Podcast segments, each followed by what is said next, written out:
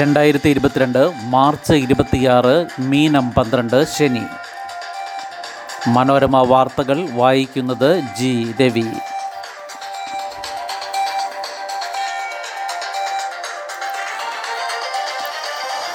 Russian വ്യോമാക്രമണം മരിയുപോളിൽ കൊല്ലപ്പെട്ടത് മുന്നൂറ് പേർ. ഉക്രൈനിലെ മരിയുപോൾ നഗരത്തിൽ നാടക തിയേറ്റർ നേരെ ഈ മാസം പതിനാറിന് റഷ്യ നടത്തിയ വ്യോമാക്രമണത്തിൽ മുന്നൂറ് പേർ കൊല്ലപ്പെട്ടതായി സ്ഥിരീകരിച്ചു. അഭയകേന്ദ്രമാക്കി മാറ്റിയ തിയേറ്ററിന് നേരെ റഷ്യ ബോംബാക്രമണം നടത്തിയെന്ന് മരിയുപോൾ സിറ്റി കൗൺസിൽ ആരോപണം റഷ്യ നേരത്തെ നിഷേധിച്ചിരുന്നു.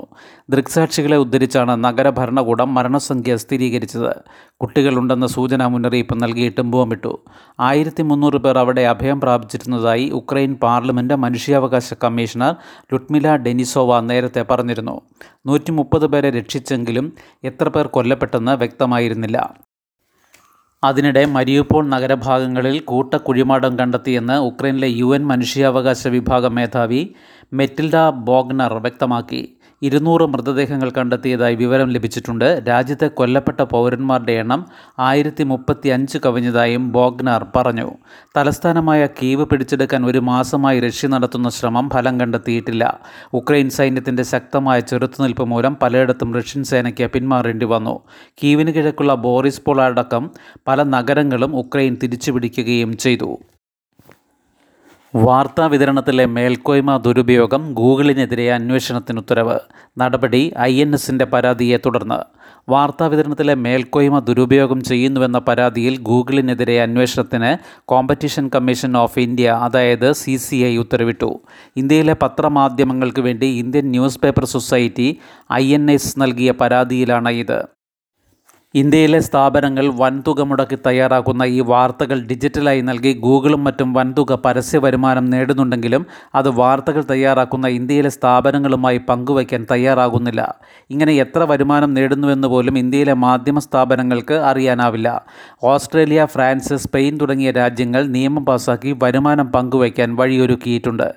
ഐ എൻ എസിന്റെ പരാതിയിൽ പ്രഥമ ദൃഷ്ടിയ കാമ്പുണ്ടെന്ന് കണ്ട സി സി ഐ വിശദമായ അന്വേഷണത്തിന് ഉത്തരവിടുകയായിരുന്നു. ഐ എൻ എസ് നൽകിയ വിവരങ്ങളും ഡിജിറ്റൽ ന്യൂസ് പബ്ലിഷേഴ്സ് അസോസിയേഷൻ നൽകിയ വിവരങ്ങളും ഡയറക്ടർ ജനറലിന് കൈമാറാൻ നിർദ്ദേശിച്ചിട്ടുണ്ട്.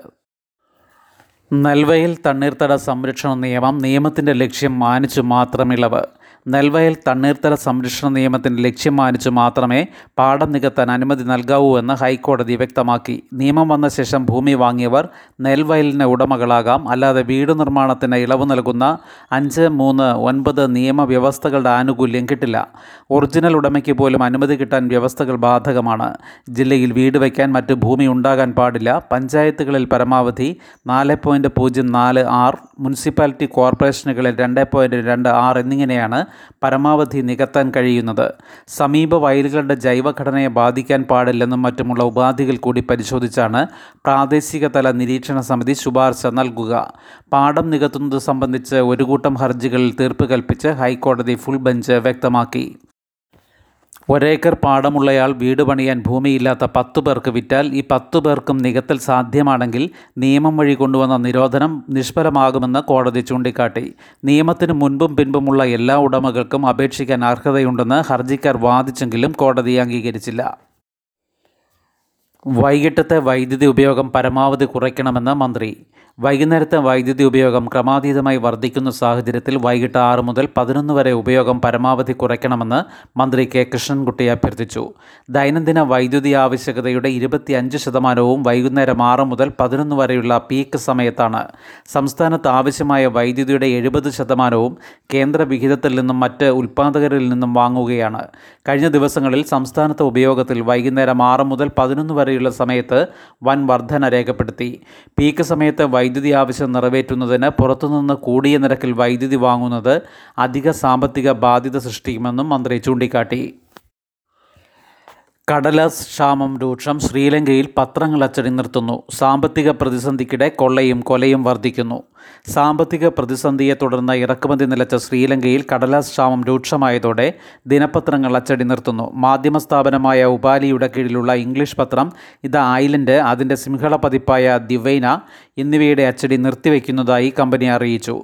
ഓൺലൈൻ പതിപ്പ് തുടരും. കടലാസ് ക്ഷാമം മൂലം ചോദ്യക്കടലാസ് അച്ചടി മുടങ്ങിയതിനാൽ രാജ്യത്തെ മുപ്പത് ലക്ഷത്തോളം വിദ്യാർത്ഥികളുടെ വാർഷിക പരീക്ഷ കഴിഞ്ഞയാഴ്ച മാറ്റിവെച്ചിരുന്നു.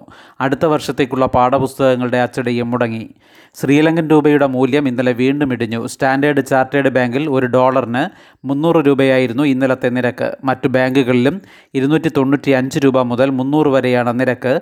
മാർച്ച് ഒന്നിന് ഒരു ഡോളറിന് ഇരുന്നൂറ്റി രണ്ട് ലങ്കൻ രൂപയായിരുന്നു. രാജ്യത്ത് ജീവൻ രക്ഷാ മരുന്നുകൾക്ക് ക്ഷാമം രൂക്ഷമായതിനെ തുടർന്ന് പതിനാല് മരുന്നുകളുടെ ഇറക്കുമതിക്കായി പത്ത് കോടി രൂപ അനുവദിച്ചു. ശ്രീലങ്കയിൽ ഉപയോഗിക്കുന്ന മരുന്നുകളിൽ എൺപത് ശതമാനവും ഇന്ത്യയിൽ നിന്നാണ് ഇറക്കുമതി ചെയ്യുന്നത്. സാമ്പത്തിക പ്രതിസന്ധി രൂക്ഷമായതോടെ രാജ്യത്ത് കൊലപാതകങ്ങൾ വർദ്ധിക്കുന്നതായി റിപ്പോർട്ട്. ഫെബ്രുവരി ഇരുപത്തിനാലിനും മാർച്ച് ഇരുപത്തിനാലിനുമിടയിൽ ഇരുപത്തിയഞ്ച് കൊലപാതകങ്ങളാണ് നടന്നത്. അതിൽ പതിനെട്ട് കൊലപാതകങ്ങളും മോഷണവും കൊള്ളയുമായി ബന്ധപ്പെട്ട് നടന്നതാണെന്നും പ്രാദേശിക മാധ്യമങ്ങൾ റിപ്പോർട്ട് ചെയ്യുന്നു. പ്രവാസികൾക്ക് ഓൺലൈൻ വോട്ട് പരിഗണനയിൽ. പ്രവാസികൾക്ക് ഓൺലൈൻ വോട്ടവകാശം നൽകുന്നത് കേന്ദ്ര സർക്കാരിന്റെ സജീവ പരിഗണനയിലുണ്ടെന്ന് നിയമമന്ത്രി കിരൺ റിജു ലോക്സഭയിൽ അറിയിച്ചു. തെരഞ്ഞെടുപ്പ് കമ്മീഷനുമായി ഇത് സംബന്ധിച്ച് ചർച്ച ചെയ്തിട്ടുണ്ടെന്ന് മന്ത്രി പറഞ്ഞു.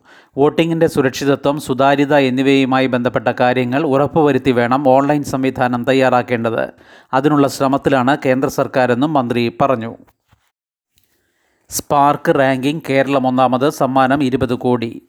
കുടുംബശ്രീ ദേശീയ നഗര ഉപജീവന മിഷൻ സ്പാർക്ക് റാങ്കിങ്ങിൽ കേരളം ഒന്നാം സ്ഥാനം കരസ്ഥമാക്കി.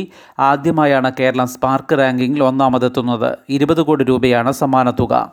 പദ്ധതി നിർവഹണത്തിന്റെ മികവ് പരിഗണിച്ച് കേന്ദ്ര ഭവന നഗരകാര്യ മന്ത്രാലയം ദേശീയ തലത്തിൽ എല്ലാ വർഷവും സംസ്ഥാനങ്ങൾക്ക് സ്പാർക്ക് റാങ്കിംഗ് അവാർഡുകൾ നൽകുന്നുണ്ട്. ക്ലാര സുളയ്ക്ക് സുവർണ ചകോരം. രാജ്യാന്തര ചലച്ചിത്രമേളയിലെ മികച്ച ചിത്രത്തിനുള്ള സുവർണ ചകോരം നദാലി അൽവാരിസ് മെസ്സൻ സംവിധാനം ചെയ്ത സ്പാനിഷ് ചിത്രം ക്ലാര സോള നേടി. മികച്ച നവാഗത സംവിധാനത്തിനുള്ള രജത ചകോരവും നദാലിക്കാണ്. പ്രേക്ഷക അവാർഡ് ഉൾപ്പെടെ മൂന്ന് പുരസ്കാരം വിനോദ് രാജ് സംവിധാനം ചെയ്ത തമിഴ് ചിത്രം കുഴങ്ങൾ നേടി. മികച്ച ഏഷ്യൻ ചിത്രത്തിനുള്ള നെറ്റ്പാക് പുരസ്കാരം രാജ്യാന്തര മത്സര വിഭാഗത്തിൽ ജൂറി പുരസ്കാരം എന്നിവയാണ് കൂഴങ്ങൾ നേടിയത്. മികച്ച സംവിധാനത്തിനുള്ള രജത ചകോരം കമില കംസ് ഔട്ട് ടു നൈറ്റിന്റെ സംവിധായിക ഇനേസ് ബാരിയോൻ യുയോയോവയ്ക്കാണ് ഇന്ധനവിലയിൽ ഇന്നും വർധന. പെട്രോൾ ലിറ്ററിന് ഇന്ന് എൺപത്തിനാല് പൈസയും ഡീസലിന് എൺപത്തിയൊന്ന് പൈസയും വർദ്ധിക്കും. കൊച്ചിയിൽ ഇന്നത്തെ വില പെട്രോൾ ലിറ്ററിന് നൂറ്റിയേഴ് രൂപ എഴുപത്തിയാറ് പൈസ ഡീസലിന് തൊണ്ണൂറ്റിനാല് രൂപ എൺപത്തി ഒൻപത് പൈസ. അഞ്ച് ദിവസത്തിന്റെ പെട്രോളിന് മൂന്ന് രൂപ നാൽപ്പത്തി അഞ്ച് പൈസയും ഡീസലിന് മൂന്ന് രൂപ മുപ്പത്തിനാല് പൈസയുമാണ് വർദ്ധിച്ചത്. ശുഭദിനം. നന്ദി.